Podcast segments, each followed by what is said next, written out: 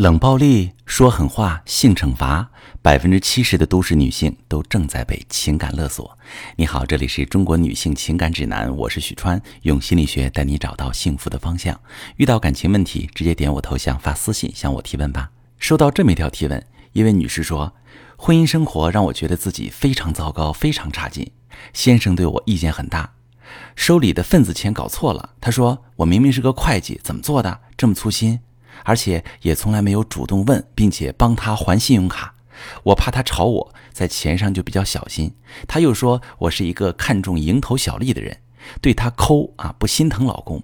现在因为口角，他和我分床睡两年了，也不愿意碰我。这两年我做什么都是小心翼翼的，在家里总感觉如履薄冰。可是老公还是不满意，脾气越来越暴，一个不高兴就开骂。我还觉得是因为我不好，所以他才这样对我。和我在一起，可能也是他倒霉，是我拖累他。我觉得我不会做人，脑子也不好使，就是很垃圾。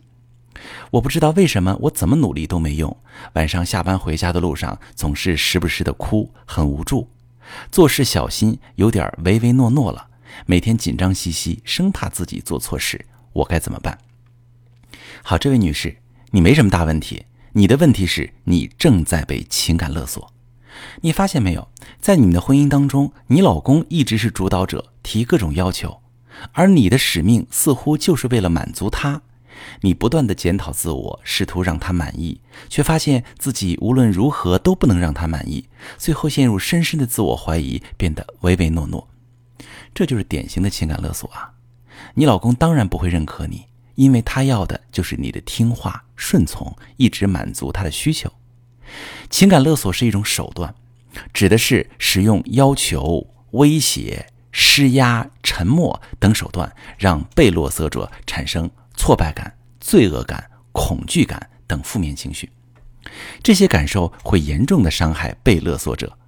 那为了减少这些不舒服的感觉，被勒索者就会顺从对方的要求，希望对方满意。时间一长，变成恶性循环。对方使用这样的手段，一直左右你的决定和行为，最后你就失去了为自己做主的能力，自我被严重消耗，开始怀疑自己。在这儿，我要提醒女性朋友们，一定要警惕这种情感勒索，因为杀伤力实在是太大了。那我们不妨看看情感勒索到底是怎么发生的。第一步就是贬低你或者你的能力，情感勒索者会贬低你或者你的能力。目的是让你感觉自己很糟糕，觉得自己不好。他们还会暗示你，如果你按照我的要求去做，我就会肯定你。就像提问这位女士的老公，因为份子钱搞错就贬低对方做会计的能力，那这根本经不起推销，好吗？当会计的人就不能有粗心的时候吗？就不能把钱搞错吗？竟然还拿从来没有主动问，并且帮他还信用卡来作证。其实不过就是想让你帮他承担责任嘛，可人家既不打算感谢，还要让你觉得这是将功赎罪。第二种就是引发你的罪恶感，他会说这些话。你看哈，你是看重蝇头小利的人，你抠，你不心疼老公，他什么意思啊？他想说的是，你看你多坏呀，对老公一点都不好。这种引发罪恶感，简直就是觉得自己糟糕的感觉放大器。你多么让人失望！你多不对！你还不赶紧改，让我满意？常用的引发罪恶感的话语还有以下几种，大家可以提高警惕。我对你这么好，你居然不听话！我这么相信你，你让我太失望了。